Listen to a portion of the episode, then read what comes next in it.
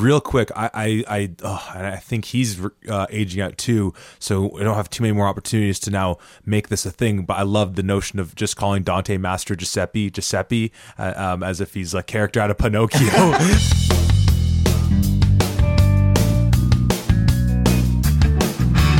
Hello and welcome to At the 55, your home for OUA football. Round one is in the books, and what a round one it was. Uh, I am here joined as always on the review recap episode by the one and only Nate Hobbs. Nate, you were in attendance for Toronto Queens, the Nate Hobbs Invitational. Uh, we're going to be talking about that game last as far as our breakdowns. You are probably the uh, most attended U of T fan uh, this 2022 season. Was it a bittersweet moment? Looked like a decent crowd. How many autographs did you ask to sign? Um, that being from like you're at the 55 affiliation, not necessarily your Queens affiliation. What was the what was the experience like, my guy? Uh, it seemed like every single person I met was asking me which team I was rooting for. so just to give you an idea, I mean, it, it, was literally like every other person asking me that question. So, uh, you know, but having you know five years at Queens, I mean, it's it's kind of hard to uh, go against those guys. But it's it's nice to see you know um, those players from Toronto succeed. Um, you know, during the game and when they make big plays and stuff like that, it's kind of hard to to keep that that little happiness to yourself. You know what I mean? Maybe uh, there might have been a couple awkward moments, but in the end, like you know, I'm a I'm a I bleed tricolor, Zach. Let's just say that. But uh, you know, it was still for the most part a close game, and you know, it's the best stadium in all U Sports, man. You can't go wrong. It's a beautiful, beautiful Saturday afternoon at Richardson. Yeah, I can't remember who I heard, uh, you know, yelling that in my ear all last season that Richardson was the best uh, stadium in uh, all U Sports. Uh, my man is, of course, saying all this while wearing his U of T Blues sweater. Um, I guess that's the nice thing, bleeding tricolors, that it does include the blues, although perhaps not the exact shade. I don't know if you have a, a proper breakdown of the the hues and the different uh,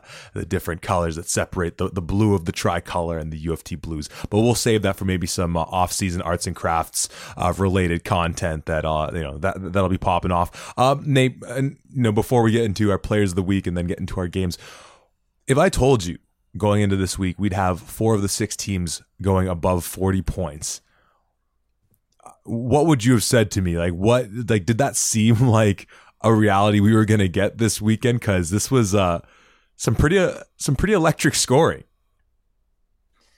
No, I think you know you have a couple teams hitting their stride, and, and Laurier uh, in particular just being totally dominant, and, and their offense is really finding a groove in terms of you know being balanced, but also being able to convert shot plays. I mean, Carleton really had no answers for them. Queens, you know, pulling away late. That, that was a, close game throughout, but ending up with 40, I think, uh, you know, really due to a late push. But I mean, what stood out to me, uh, obviously, has to be the Windsor Ottawa game. You know, if you'd asked me beforehand, I I think I might have been all over the under. You know, these were two teams that were going to run the ball, going to chew up clock, good defensively on both sides of the ball. You know, we've talked about Ottawa at length throughout the year.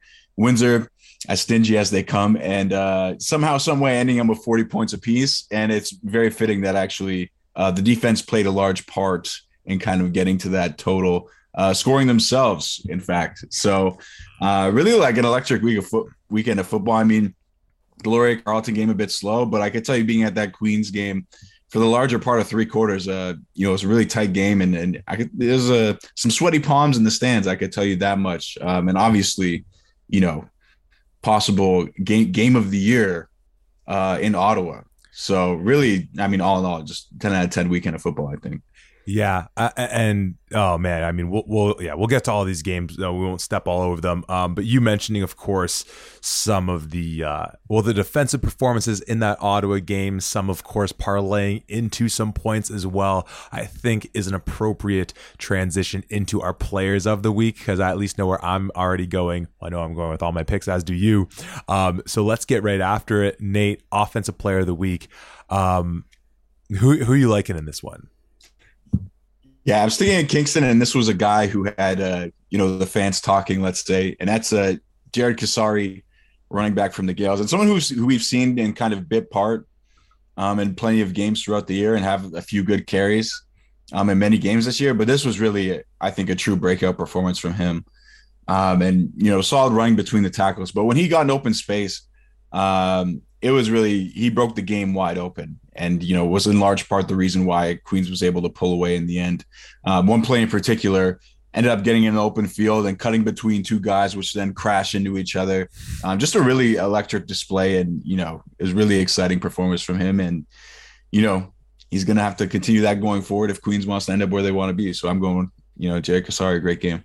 Yeah, it's you know it's a heck, heck of a performance, and uh, you know I feel like we've seen well, we've seen all those backs kind of have their day in the sun, so to speak. But I feel like that much disparity. Of course, you had the 70 on the long as well. Um, but I feel like they've normally had a little closer splits. One of those guys, you know, Chisari, Longa, Souls, perhaps getting the, the, the, the, bulk of, of the work, but, you know, pretty substantial to see him, you know, I'm, I'm not going to do the quick maths there, but Longa being the next highest carrier for Queens with 42 compared to Chisari's 180. So pretty, uh, pretty impressive that he was clearly just having himself a game. I'm going to, um, the the the least interesting game that we had um eh, though of course I was I was plugged in the whole way due to the uh, the dulcet tones of our boy Tom Sterling on the color commentary and that of course was uh, Laurier's beatdown on Carleton, and a lot of strong performances but you got to go to uh, the man serving it up in, in Taylor Elgersma 303 two touchdowns and you know I'm saving the completions attempts for last in that recipe because a, a pretty darn efficient 21 for 28. Ethan Jordan had 93. Rain Thorne had 93. Also, perhaps having the touchdown of the year in the little pirouette single foot toe tap in the corner of the end zone. Peterman 47. Alpine 43, and then, you know, getting the, the work in the backfield going in the run game with Scott and with Nelms. And, you know, Elgersma clearly fueled by uh, the loss of his Oak Ridge Oaks in the uh, Thames Valley uh, quarterfinal action to the South Lions Friday night. Um, and thankfully, though I couldn't get him the South Lions shirt so he could carry out his end of the bet for this game, uh, he's going to be coming home to London next weekend to take on the Mustangs. So I'm sure I'll cross paths with him at some point. But well done, Elgersma. We obviously have seen him have some pretty stellar performances this year, but I think especially coming off that Queens game to end the season where kind of across the board they got shut down. Um, you know, obviously a lesser opponent than Queens in Carleton, but um, just from the jump, it didn't feel like it, it, didn't feel like a playoff game at all for them. It felt like they were just out there a little pitch and catch, handed off a little bit, and just doing whatever they wanted to. Um, moving over to defense, uh, Nate, who you liking? Uh, I'm gonna shout out a couple guys before I name my pick because I think there are a couple huge pick sixes in these games. Uh, both ended up being in losing efforts, unfortunately, but um, you know, just, you have to go with Liam Hoskins from Windsor. Just you know, the 34 yard pick six that really threw this game into kind of disarray and had people looking at the score sheet like, whoa, hold on a minute. Is, is Ottawa going to go down here? Uh, you know, is Windsor going to be able to pull off the upset? In the end, you know, we'll mention who kind of played a large role in turning it around for the GGs in a minute, but I think he deserves some love for that. And same deal, you know, I'm going over to Toronto um, with Owen Cassie and his pick six um, against the Gaels. Really, in large part, what kept them in the game for a long time. The U of T offense struggling, only coming up with a couple field goals in the game, but that's such a huge play and really kind of kept it, kept them alive, you know, for the better part of the game, and you know was really good. But I think it's best for us. I think our two players are going to go with Ottawa. I'm going to go with the most, let's say, clutch performer um, in someone who kept their season alive.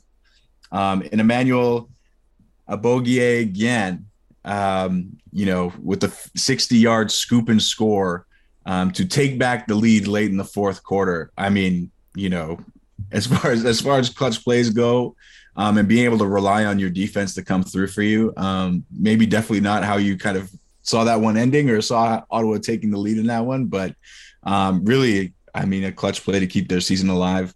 Um, and I'm going to pass it back to you to go with who I think overall definitely had the most impressive individual day um, on the weekend. Yeah, and, and, I'm just I'm smiling ear to ear because you know obviously uh, Abogi again with with the fumble recovery and scoop and score for 60 yards. Just hearing you say it, I'm just like man, that's actually how Ottawa won this game with like six. I mean, we'll get into it briefly, but it's honestly, it's wild. That was a crazy game. But of course, as he said, he saved their season, but the best defender for Ottawa in a game that was one of their, save for what Western did to them, one of their weaker defensive performances is the guy who's arguably the best defender in the whole province in James Peter. I, I don't have every one of the plays in front of me, but just a, he has a highlight film of plays from this game of, alone. Uh, just the raw speed and just instincts to be able to and, and and just like linebacker smarts to know where to be at the right time in the right place. And holy cow, did he lay some big licks? And a lot of the time, it's Joey Zorn he's taking down it's that's normally a two three defender effort to do so. You know, I threw out Daniel Valente Jr.'s name to kind of spice up the the DPOY conversation. I still don't think it's out of the cards because that defensive Western is so stellar. You could add the piece on, well, it's his last year, all that, and this, that, and the third. But man, oh man, uh, yeah, James Peter just continues to impress week after week. And, uh, you know, uh, obviously Emmanuel with with the splash play, but James being there from whistle to whistle, and not just you know Emmanuel himself, um, you know six tackles as well. I suppose I should read off Peter having nine and a half tackles, four and a half tackles for loss, and a sack. Um, so you know eh, I'll say no more on that. If, if, you didn't catch it, go watch go watch the replay of this one. It's stupid. Um, let's finish off with specials. Uh, Nate, where are you going? Yeah, I'm going with a bit of a niche uh, selection here. And I'm going with Dante Mastrogiuseppe from U, the U of T punter. And, you know, sure, whatever, had a good day punting the ball, pin two inside the 20. But I'm thinking about one play in particular, and that is on a third and 30 for the Blues, where uh, somehow, someway, after a bad snap, he ended up converting the 30 yards to get the first down for Toronto. And, you know, it's a situation where it was a bad snap. Everyone kind of turned and ran, and, you know, he was able to get a good way without anyone noticing. But then with about 10 yards left, uh, the Queen's def- the Queen's special teams unit was all over him. And you know, there was a cutback, there was a slip off tackle, and somehow, some way, he managed to literally get the first down by one inch. And uh, you know, I think even being in the stands, a lot of the Queens fans were like, "Wow, you know what? You, can't do anything but kind of, uh, you know, give him a little round of applause for that one because I was, I mean, a really electric play, and I think everyone appreciated uh, how fun that was. So I'm going with Dante for the play of the week just for that that single play yeah, hey, um, Dante is. I mean, we got to see him. Uh, the, Dakota and I when, when we went to the Western Regional Combine last year. You know, see him test out. I mean, he's he's a good athlete. He's a big dude. I mean, uh, and he kicks the hell of the ball as well. Definitely uh, hope to see uh, him make an appearance in a CFL locker room um, in a few months' time, hopefully. Uh, I'm sticking with that game for my specials player going to the other side to your tricolors and shouting out Tyler Mullen, four for four on the field goals, four for four on his extra points, totaling up 16 points on the day. Um, you know, single handedly, I guess, outscoring U of T and Carleton. Um, but you know just really solid performance. And of course as the weather gets uh you know i mean it was a beautiful day but you know projecting into the the weeks to come towards uh you know early to mid november uh, having a solid kicking game um and they commented this on in the about this in the laurier game about dawson hodge as well kind of trying to get him back on track. Um you know obviously you want to be firing on all cylinders and the special teams unit as we get into a bit of the um messier weather as we expect to have is massive. So uh, Tyler Mullen, a guy who shouted out a few times, um, having himself a great day. But you know, we we've talked around all these games in some capacity in our conversations about these players. Let's finally dive in to the action and oh, we're starting with the the the, the showdown in the nation's capital. Final score in this game the Ottawa Gee-Gees 43, the Windsor Lancers 40. Where do I want to start? Where do I want to start? I'll start with this. Nate, I already kind of threw the, the the the the proverbial hypothetical of like, what would you say if I told you four out of the six teams were going to score over forty points? What would you said if I told you that Danny Skelton was going to pretty significantly outplay Ben Miracle in Ottawa for a one o'clock start in this quarterfinal matchup? How does that hypothetical ghost of review podcasts past uh, resonate with you to think about that as a possibility coming into this game? That's not a shot. Danny Skelton, he's had a really good season. But what from what we've seen with this Ottawa defense, specifically their secondary, and from what we've seen from this Ottawa skill position and their running game, and, and JP had a really strong game, but in being able to open in, in being able to open up things for Miracle, make his life a little easier. That I'll start off by saying that certainly was not what I was expecting going to this one. Skelton out dueling Miracle, I'd say pretty pretty hands down. What's your thought on that being like if that was I, if I was telling you that a week ago?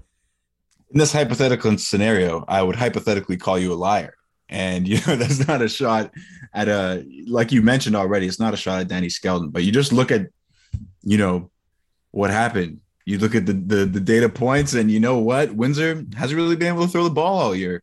You know, they're going up against a great defense, you know, arguably the best secondary unit um, in the conference. And you know what? He really held his own. And I think that was a big difference for them um, going into this game and kind of, you know, it definitely is very shocking. And I think, you know, Windsor did a great job of generating pressure and making things very uncomfortable um, for that Ottawa offense. And, you know, I think another thing too to mention is is crazy to think they both these teams got over 40 points. And you'd be thinking, you know, four or 500 yards of offense each, maybe, but no, only in the 300s. So again, going back to that kind of defensive scoring piece, um, you know, and the turnovers and the big plays, like yeah, in the end, I guess it kind of adds out. But um, no, I think definitely a, a, shocking result in terms of how this Windsor offense was able to operate because, I mean, not really very dominant running the football. And not that I was expecting to be dominant against Ottawa, but I definitely would expect them to be leaning on that more um, than Danny Skelton. And hopefully, this is, you know, sort of a, a coming into form performance for him that he can build on kind of going in the future because, you know, this was very close to being a huge moment for the Windsor program. I still think it is a very significant point in their in their progression as a program and everything like that. But um, you know, you, it's it's hard to feel bad. I think about Windsor at this point in time, but definitely shocking all around. And and you mentioned the lack of offensive production kind of across the board despite the scores. And and yes, that speaks to the defenses it speaks to the specials and, and also just immense and, and you you mentioned this too just immense amount of sloppy play particularly on Ottawa's side. Uh, you know Ottawa once again they had as they had proven all year and just looking on paper is the better team and was going into this. As far as what happened on this day the better team in this in that two and a half three hour span did not win. And a lot of that was was Ottawa shooting themselves in the foot. They fumbled the ball twice on their opening drive, recovered it both times, but that's not a great sign. Windsor in the late late in the first half drives down the field. Ottawa's holding them to a field goal. Ottawa goes offside. Windsor parlays that into a touchdown. And you know, it can seem innocuous, but in the first or second quarter, after one of Ottawa's touchdowns, Windsor blocks their field goal, which, you know, it's easy to kind of at that time in the game be like, it's a single. Maybe we'll get a Rouge back. Uh, this is a game that that one point could have meant the world, and it probably did factor into some of the decisions that happened late in the fourth quarter, as far as oh, you know, some of the safeties Windsor was opting opting for when teams were deciding to punt the ball away and then they weren't when they were going for it and things like that. I, and the thing that I still can't get out of my brain, and and I'll probably I was I was debating whether to bring this up in the conversation of this game or in the Carleton Laurier game. Um, because you know, as, as you mentioned, I mean, Laurier Carleton just kind of in, in two different spheres of, of ability and, and, and, just across the board right now. Let's look at let's look at Carleton super quick. We talked about this already. You know, they beat Mac, didn't make the playoffs. Beat Guelph, didn't make the playoffs. Beat Waterloo, didn't make the playoffs. Um, who beat uh, Guelph, didn't make the playoffs So they had the one good win at home against Windsor. And that game still blows my mind because Ottawa had no issues taking care of Carleton on Panda. Once again, Carleton's not on the level of Ottawa. And I guess we've seen from this, they sh- but what I don't get from this is frankly, from what we've seen now looking at the totality of the year, they shouldn't be on the same level as Windsor either. Yet somehow, going back to mid season, Windsor traveling across the province for a one o'clock game against Carleton, they couldn't get anything going.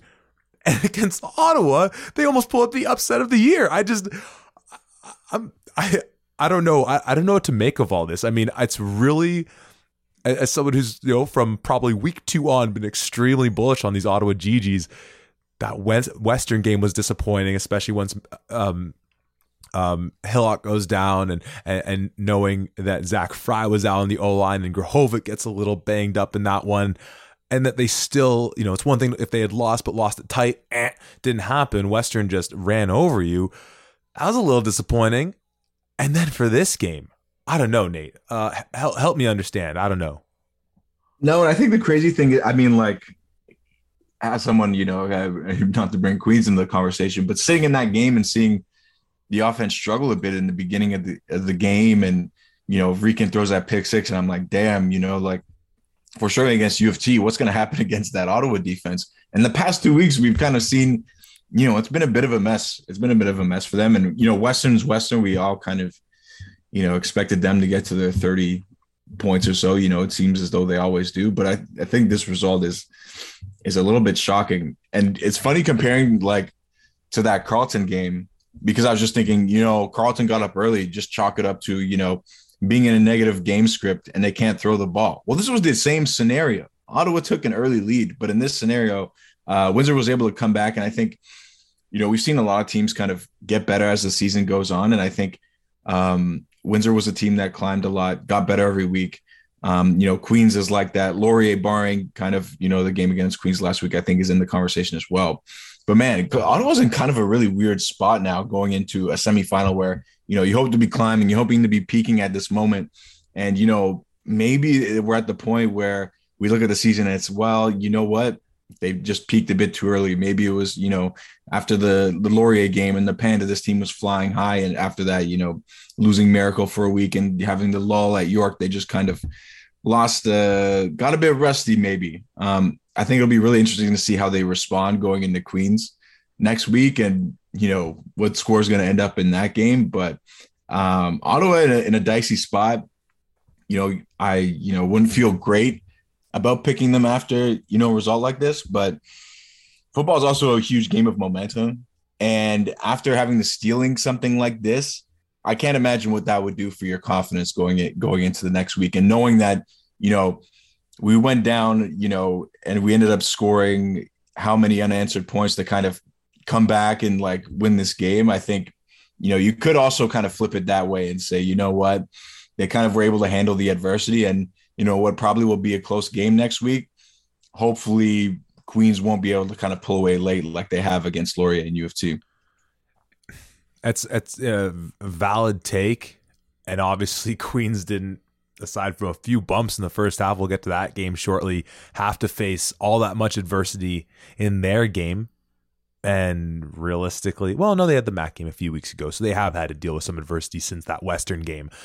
You know, the thing, uh, the thing that gets me a little bit with this too is like, just kind of going over the, the, scoring summary and and and when the, the, the fumble recovery touchdown happens. So it's 34-31 for Windsor. And at that time Windsor is in Ottawa's zone. So you think okay well even if that doesn't happen let's say Windsor gets a field goal. So they're up 37 to 31 well then it's still you know less than a touchdown away. It was a touchdown from tying an extra point from Ottawa taking the lead. The way Windsor was playing, they were looking to score six uh, in Ottawa's zone at that point. And about the sort of sloppiness of Ottawa, the two fumbles early, a mystifying fumble, or it wasn't even a fumble. I don't remember who they had returning it, just didn't get the ball in his hands on a kickoff return. And Windsor just came down like a bat out of hell and took it away from him. But then the penalties, and I loved what we've seen of Kevin Victome this year. Um, you know, he's proven to be a really great cover guy. He's really shown to step up in his uh, making plays uh, in the box, making tackles, not letting any receivers get extra yards on him. A couple bad penalties for him, including on that drive before the fumble recovery touchdown, and just oh man, I mean, yeah, it was a huge momentum swing, and the only thing I can imagine, well, most of what I say is hyperbole, but the only thing I can imagine worse than losing in that fashion is then the 10 hour drive having to go back to Windsor afterwards, or maybe they stayed the night, went to party in Montreal, celebrate the end of their season. Who knows what they got up to, off, up to? But Windsor Lancers, gosh darn it, we salute you. Holy cow. That was awesome. I cannot wait to see you all in 2023. Nate, any last words on this game, or as we sort of say goodbye to the Windsor Lancers for the 2022 season? I just hope we have more games like this, man. That's all. Absolutely. Well, let's get to uh, the other two games that were in no way like this game, and we'll start with the game that was in the least like this game in the Laurier victory at home against Carleton. Final score in this game: the Golden Hawks forty-one, the Carleton Ravens thirteen. Should be noted if you didn't watch, just for the sake of understanding the score a little better, those 13 points were scored all in garbage time. This was a 28 to nothing game at the half. This game was arguably over before it begun. And, and Nate, I, am going to give you some. Um, I don't know if credit's the right word, but I'm gonna I'm gonna get you off the hook a little bit. Um, Nate Hobbs, just to kind of pull the curtain back, went with the parody pick um, you, you, know, I these you were first on this Laurier Golden Hawk team before the rest of us jabronis. Me and Tom had declared our picks before you. Get you know get earlier on the text line, and then you can feel more confident taking the the home pick. Well, this, I suppose this is, this is this is my thing. Is is as funny as like in general, like I wanted to have a dog on the card, and you know what? Based on that, the second half of the Queens Toronto game earlier in the season, you know, I th- I think that one was a bit tough to see. Um, you know, Windsor and kind of knowing their historic performance throwing the ball, um, I didn't feel comfortable there. And you know, really, I, the only case for for this Carleton game was sort of uh, a Laurier team that has turned the ball over a bit during the year, and an, a Carleton team that you know in some games has managed the game effectively in terms of field position and kicking the, the ball and things like that. So, I mean, that was really um, the case for it, but no doubt it was a shot in the dark. And, uh, you know, I was, I was picking the dog regardless. I just ended up picking literally the least lively one and uh, hand up on that one, man. No, but, but you know, that, that's totally fair because like I said this to, to Tom, where I didn't think U of T had a chance. Like that, that just, I wasn't, that didn't cross my mind for an upset there man, oh man, I I I I could have seen. I, I envisioned the possibility of a close game in the Windsor Ottawa game, but I just didn't see how Ottawa could pull it out. And so I, I agree. I thought that Carleton brings a certain je ne sais quoi, a little uh, you know, randomness, a little chaos, if you will, you know, a, a, a little. We, uh, we, were all so enamored by the mystery that, uh, you know, yeah, a little, you know, a little Game of Thronesian, Littlefinger esque, like chaos is a ladder to success. Maybe they would just ride that randomness to a victory. You know, they can kind of hurt you on all facets of the game. They just aren't really consistent in any of those facets. Um, and, and like you know the commentary on this one is, is is pretty is pretty dry. I mean, Laurier rushed it. They passed it. What I think, I think yeah. like like like going through this game early, and I feel like you knew from the jump that like Laurier was was going to come in and, and do very well. And that's you know, they the is the first their first drive of the game. They ran a silly little screen that's a little screen pass and the receiver drops in. And it's like, oh, second and 10 on the first drive, you know, big spot for a two and out. And on second down, Carleton brings the heat and Elgersma just torches them for it down the seam. And you know what?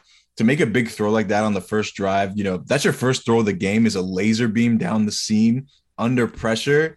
It's like, you know, this team was well prepared for whatever Carleton had to offer. And, you know, to have like that level of common moxie at that point early in the game, from there, I was just like, yeah, yeah, I, I understand how this ended up where it did.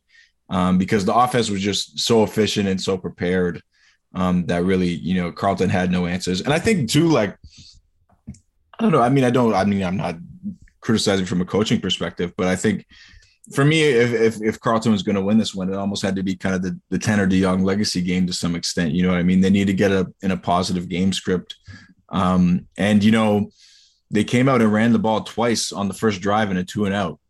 They ran the ball for one yard, and then on second and nine, they decided to run the ball again. You know, after Laurier had just driven the length of the field, granted missed a field goal, but like, you know, is you're on the road in a playoff game to go to and out early in kind of that fashion. I think was like those first two drives. I mean, really kind of summed everything up uh, for the game, and really, you know, despite being two, five, and three teams, um, I think it was pretty clear um, that Laurier was was absolutely a class above. You know, and your point about the running. Uh the the effort to get the run game going early it is spot on and it definitely was mystifying. And you know tom and i kind of made a comparison going to this game with the battle of waterloo game in how you know you mentioned Elgersma kind of dotting a few of his guys in the spot of pressure. And obviously the thing with Carleton all year is that that 30 front that teams have had so much success running on and they did at times try and move into a 40 front and that maybe their other option if the 40 front wasn't going to work so we pretty confident that they weren't going to stop Laurier's attack in that 34 was maybe they bring pressure. And I just kept having these images from Battle of Waterloo of Elgersma. I remember breaking that game down with you of, you know, him taking a hit and all of a sudden it's 70 yards down the sideline to Ethan Jordan. You know, it's you, you have two two of the best deep ball threats in the league in in Ethan Jordan and Rayden Thorn. Um, you know, you put those guys in a one-on-one situation and just the speed that's on display. I mean, you're you're you're asking for trouble.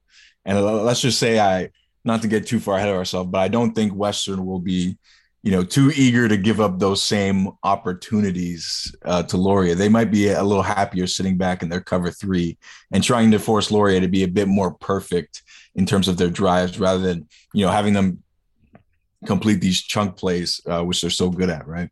Well, and that's where, like, I know you've talked all year about, and, and you know, I have a fair bit of fair amount of familiarity with their offense as well, having played under Todd Galloway. But I know you've talked so much about how they love their inside zone and zone slice action, being able to hit guys into the flats to be able to then set up some of those deep bombs and everything like that. And not to get ahead of the the preview for that Western game, but like that's going to have to be a chess match of a game because I think you're right. I don't think Western's going to let them get those deep bombs, and Laurier I think has to stay just super committed to that sort of hey, getting into a ball carrier's hand, uh, whether it's a receiver, you know, at like five, six yards, sort of cross the middle and trying to make some plays happen, a little bit of that screen action game and really not going away from the run game, which, you know, Western kind of sitting in their base, base just front was able to shut down Ottawa's running attack pretty formidably. So, I mean, I don't, no, it's yeah. going to, it's going to, it's going to be a big Taylor Elgersma game. And, you know, it's going to have to be another 21 to 28 deal you know, I would argue it might have to be more of like a 28 for 34 deal, you know, because uh, there'll probably be, need to be more attempts there because, you know, frankly, I just don't think they're going to be able to run like they did against Carleton for one thing.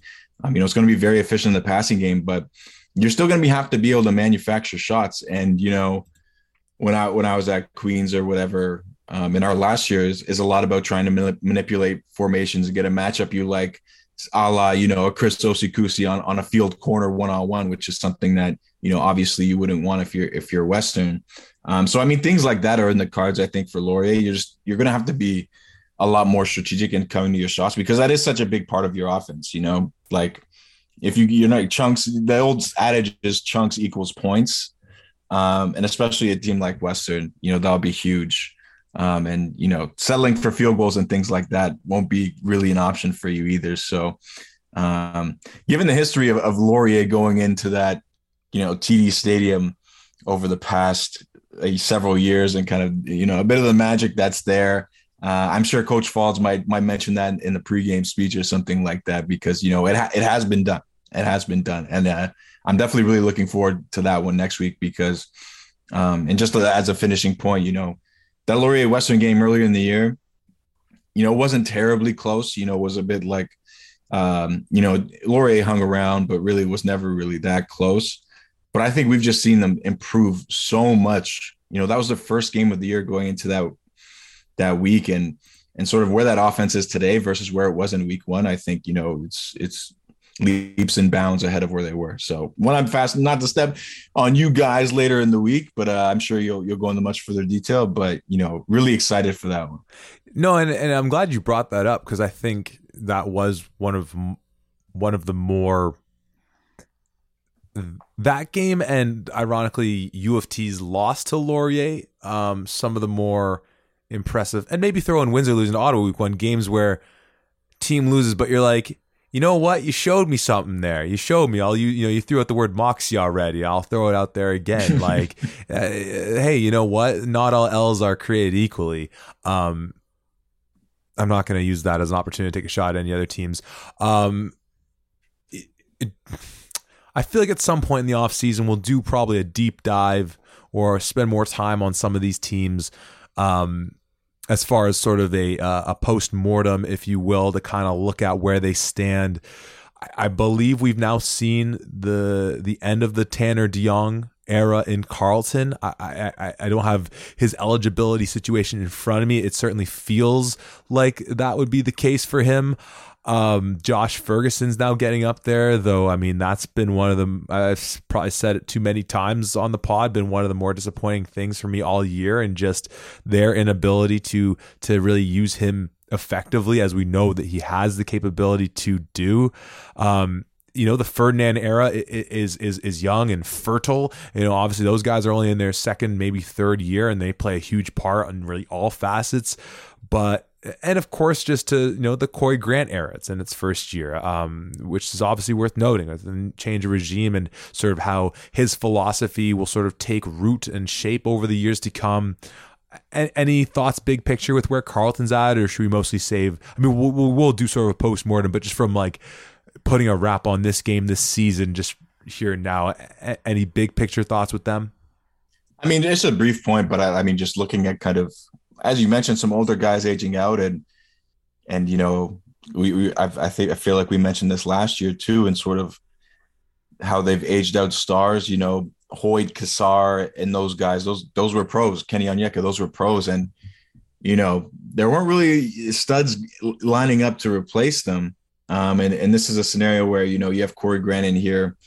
You know, these still aren't his guys you know he's not going to have you know a real team of, of his guys for for a couple more years in terms of recruiting and things like that. So um you know wherever they they end up next year i think they still had a good group of seniors here but i think it'll be interesting to see where they go and sort of you know how they're capable of de- developing kids in the off season because i think you know the reality is that's going to be where their success lies if they find any is, is being able to develop some guys to replace some of the familiar names that we might not see going forward. Well, we'll have to see what the offseason holds for the Ravens uh, as far as the recruiting game, who is, uh, you know, old faces leaving the program and, and what that holds uh, for the future. So, uh, best of luck in the offseason, Carleton Ravens, uh, to the Laurier Golden Hawks um, we will be seeing you next week in London, and I will likely be watching that game in person, which I'm super stoked for. Which takes us to the final game of the weekend, the game that you were in person for. That's what they call a transition, a segue, if you will. Queens Golden Gaels prevo- eh, prevailing. The words were working so well for a second there. Prevailing at home against U of T. Final score Queens 41, U of T 13. Nate, I'm going to start you with this question, this prompt. Did Kinsale Phillip outperform Alex outperform Alex Vrieken? Hmm. That's really difficult to say because like I think in general the I, I can't I can't say that. I can't say it. I'm gonna say no. it's just you and me. It's just you and me here, Nate. There's no one. Oh, that, sorry. Was that a confirmed no? That's a confirmed no. He did not. Say the word. So so Nate Nate Hobbs is saying sorry. No, no, no, no, no, Hold on, hold on, hold on. No, first you, have to, you you have to take the rushing into account you know, and I think maybe that was something that I wish, you know, Kinsale would have taken off a few more times. Now I know it wasn't easy and there wasn't always an easy escape lane for him. Um, but I think the reality of the situation was if if U of T wanted to win the game, they were going to need another heroic performance from him. Um, and you know, when he took off, Queens, you know, struggled a bit. Um, but in terms of traditional offense and things like that, you know, I, I, felt like Queens had had things pretty handled for the most part. you know, and that's why it's it's it's a bit hard to say, you know, that one performed out, the other when really I don't think either of them really, you know, stood out too much in the frame of this game. Um, I think it was it was a game about defense, it was a game about running the football um, for Queens, and it was a, a, Toronto offense that that really struggled um, to sort of get the ball rolling in a lot of scenarios, and especially you know getting down in scoring position. Um, but I think yeah, it's it's hard to say, but uh, it's you know I don't think so. I think it's close, but I'll I'll give the edge to Vrieken, I guess. Okay, so just just to confirm things Nate Hobbs has said Vrieken did outperform Kinsale Phillip, and just to go back a bit, the York Lions did shut down Jared Chisari, which is something that UF, the U of T Blues could not do in this one. What was the vibe in the stadium? I'm not even gonna let you respond to that. What was the vibe in the stadium though? First play on offense for U of T, they kind of go in this. Uh, I don't know if it was a double tight look, but definitely putting a lot of a lot of beef in the box, and they certainly went back to that a few few times.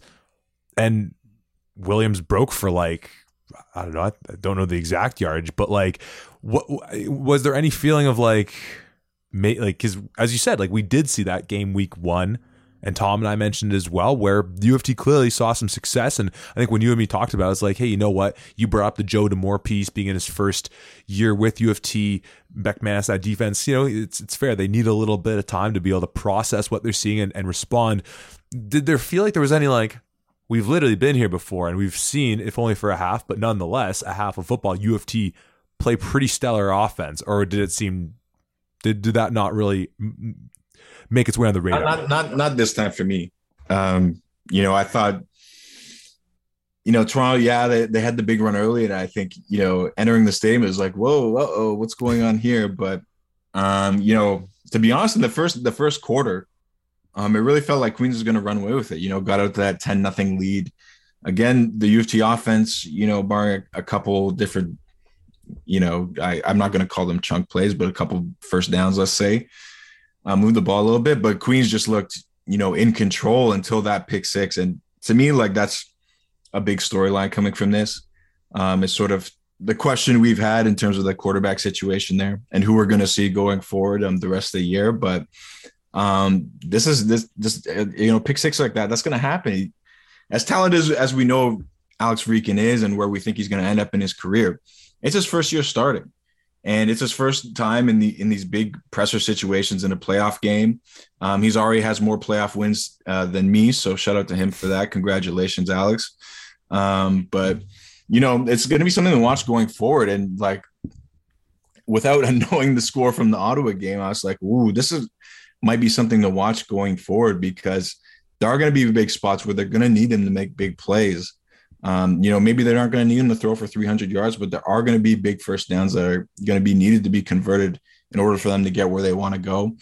Um, and the pick six like that, that can end your season. You know what I mean? In a different ball game. So just something to keep an eye on going forward. And I think in general, that was what kept U of T around. And I think you look at this box score and it's like, yeah, okay, it was a bit close for a while.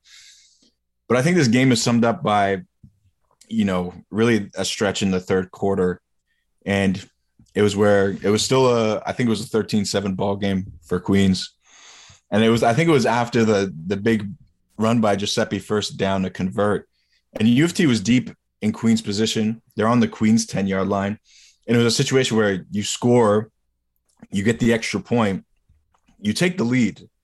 And it was, you know, the crowd was already in a bit of a nervy, you know, situation and, you know, it was a bit quieter than maybe we're used to after that play and during that drive. But again, I feel like we said it time and time again over the course of the years. This Queens defense steps up and holds, holds into the field goal. And next thing you know is when Chisari breaks that long run. And you know what? When it was time for U of T to kind of throw their biggest punch, Queens was able to parry and, and throw back the uppercut and, and knock them out altogether. And that was really like the closest the game was. And from that point, it was literally all Queens. There's there's a complete you know gap in terms of the game after that point. Um, and you know, I think it's something we've seen from Queens all year. I mean, the sort of ability to in that late third quarter, fourth quarter, the ability to pull away. And I think a lot of it has to do with their depth. It has to do with their physicality on defense. And you know, going into a game against any opponent, you know that if the game's tight going in the third quarter, that they do have that explosive potential to just break the game wide open. It could be over like that. Yeah, and, and, we've been saying that about them in Western all year long, right? You know, you can hang with them for a bit, but as you said, they're so physical and so brutal in, in how they run the ball and the depth they can cycle in there that it's just it's hard to keep up for four quarters. Real quick, I I I, oh, I think he's uh, aging out too, so I don't have too many more opportunities to now make this a thing. But I love the notion of just calling Dante Master Giuseppe Giuseppe uh, um, as if he's like character out of Pinocchio. um, so I, I already kind of told you this this this story or this part of my my uh, my watching um, afternoon where you know had the volume going for Laurier because I had to listen to Tom Sterling. Um, great job again, Tom, on the call. Um, obviously, watching that Ottawa wins a game with quite a bit of um, with quite a bit of uh, interest, and knowing that you were at this game, you'd have um, a lot of opinion to bring onto it. So I'm, I'm kind of like, it's kind of my okay, what's going on in these games? Okay, quick glance over there, and at one point I'm watching and I see 25 for U of T breaking in the open field looking for a touchdown. I'm watching with my dad. I'm like, wait, hold on. What what is going on? And and Queens had a bit of trouble getting the score banner across the the, the screen to, to start the game off. I like to think they saw our tweet and put it up as a result of that. But you know, maybe they just had folks in IT get on it um, on their own accord. But we, we see what looked like a kickoff touchdown and then we don't really see the score account for that. And I'm thinking, oh, you know what? They were just showing the replay of Lucas Stoikos getting a kick return touchdown in week one. And then lo and behold, I went back to this game eh, eh, to sort of review it for our broadcast, he very well did, if not for a penalty. And that's where I want to just sort of last thought for U of T, which is that and no one saw more U of T Blues games that wasn't wearing a jersey for them this year than you and you alone, Nate Hobbs. I mean, I'm sure there's some parents out there being like, that is false. Um, but I like to think you. More as from a neutral po- point of view, right? right, neutral. Um, that didn't really seem, and maybe this is uh, a team like Queens perhaps forcing U of T into positions that are unfavorable and, and then sort of drawing those penalties as a result U of T had 17 penalties, equaling 105 yards. You know, it seemed like Carleton was, was penalized quite a bit. Windsor was penalized quite a bit this year.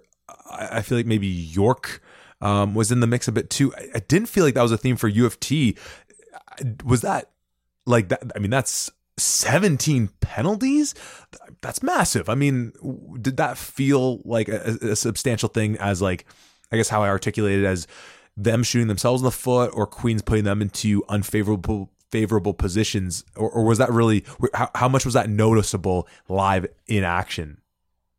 General yeah definitely the, the the penalties were noticeable. Um you know i think it was a few a couple holding calls early on i think really stifled the offense and kind of you know trying to get the ball rolling for them early on i think you know putting them in a second and long those are drive killers right? You can't do that. And we know the friend that Queens has in in Silas Hubert and Wishart and those guys that you know what there probably are going to be a lot of situations where teams are going to be forced to hold them. Um, maybe the fre- the refs were were a little more conservative, uh, not conservative. Maybe they were letting it loose a bit with the flags early on this one. I know, kind of looking around, we were all thinking, you know, these, this seems like a lot of penalties in this game in general. Um, but yeah, I think it definitely killed Toronto. Um, especially you look at you know, I mentioned the the one play um, where they weren't able to score the touchdown, but how about a play like that? You know what I mean? Where that's such a huge play in the game to be able to get a return touchdown um, and have that called back. It really, again, a situation where Toronto looked to pick up some momentum, and just like that, it was, it was completely wiped out. So, um, you know, overall, it was it was a tough go for Toronto. It definitely wasn't like a perfect game for them. Um, some missed opportunities, but in the end, I feel like from the Queen side as well, like you're not terribly ecstatic about this game. You're happy with the final score, but I think, especially on the offensive side of the ball, um, going through the first half, you know, the first, let's say, two and a half quarters of the game, um, there are a lot of a lot of corrections that they'll be going through um, Sunday morning. So, um, you know, we feel really good about Queens coming off that Laurier game. And I think it's easy to look at this one and say, oh, Queens roll, you know what I mean? I feel confident with them going to Ottawa. But um, less question marks in Ottawa, but still, you know, on that offensive side of the ball, some kinks to work out in, in terms of getting where they want to be in executing in the passing game. Now, sort of taking into account opponent, that, that idea of sort of question marks coming out of this quarterfinal round, because you said less question marks than Ottawa. The obvious choice for fewest, if no question marks, is Laurier, but it seems like Carleton had the least to offer of all these losing teams this weekend as far as giving the opposing team um, a real run for their money or giving the home team a real run for their money. In, in that sort of uh, uh, hierarchy you built there as far as like questions we have is it just undeniably we obviously only saw Laurier play who they played this weekend. We it's hard to sort of bring in other factors or it'd be sort of incorrect to do so. Is it them kind of being like we clearly saw them play like as good a game offensively as they can. Defense was really solid. Specials doing its thing um, and getting Dawson Hodge going a little bit which connected with the Tyler Mullen piece as we started with uh, what a great performance he had for Queens um, is huge as well. Is it just fair to say that as we sort of finish up our, our, our review here and our recap, that it's sort of, hey, Laurier looked the best. Queens looked pretty solid, but a few question marks in Ottawa. Hey, you you stole a victory at home against a team that had to travel ten hours to play you at one o'clock. Does that seem like how the, the, the vibe coming out of this weekend? In large part, but I think you know you look at the Laurier piece, I still have a lot of questions about them from the Queens game. You know what I mean? Mm. But regardless of what you want to think of the team, the only question that matters for me is can you play your best football game of the season on Saturday? Because whatever happened in the past, you know, the reality is is is if you don't play your your best football of the season on Saturday, then your season's over. And there's also a good chance that even if you do that, your season also might be over. So um, you know, Laurier's got to feel good, but at the end of the day, this isn't this isn't something to hang your hat on, and this is like just just a stepping. And you know, I hope they enjoyed the the win on Saturday night, but it's going to be you know it's their biggest week of the season, their biggest test of the season, and uh, yeah, that's it. You have to play your best game. And that you know that's the remarkable thing that in the universe that exists in which Laurier pulls off the upset in London next Saturday, to be able to bounce back off of that high and then travel to either Queens or Ottawa for the Yates is such an immense feat to pull off that uh that that you know the universe in which Laurier is the 2022 Yates Cup champions is uh, you know a Kawhi on the Raptors 2019 esque run to the finals, um, but we can only take it one week at a time. So we'll see what those games hold for us. You know, just we've talked so much about games that kind of left us going, huh, and teams that kind of left us going double, huh. And, and looking at the three teams that ended their season or whose seasons ended this week in Windsor, Carleton, Toronto, and I'm going to throw Mac into the fold too, being the team that almost snuck in there as well, save for that lost to, to U of T at the end of the year. It'd be fun to get. Can we just get like a little jamboree, like maybe on like Friday night uh, at like was, varsity with those four teams? that was a question that that pod entered my mind. Is you know Zach, if I had to ask you, you know, if all three of the teams that lost played each other, you know who who's coming out with the best record? I need it. You know? Where are they playing though? That's the thing. Where are they playing? Because i feel like that has to factor in. And like i said do- at least if the windsor lancers are involved. Oh my goodness. I i don't know. Uh golly because i just still can't get that windsor loss at carleton out of my head. Nor can i get u of t getting beat down the way they did at windsor out of my head and then u of t beat the crap out of Carleton at home i mean what, what the heck, man? Like, I don't get it. Thankfully, we don't have to worry about these teams anymore until next year when they'll just give me more and more headaches. Um, but, you know, as the season progressed, we clearly saw a delineation of who the top teams were in the OUA. Some frisky teams on the fringe. All those frisky teams are now, you know, planning for their 2023 uh, attack on the OUA. We have Western, we have Queens, we have Ottawa and Laurier.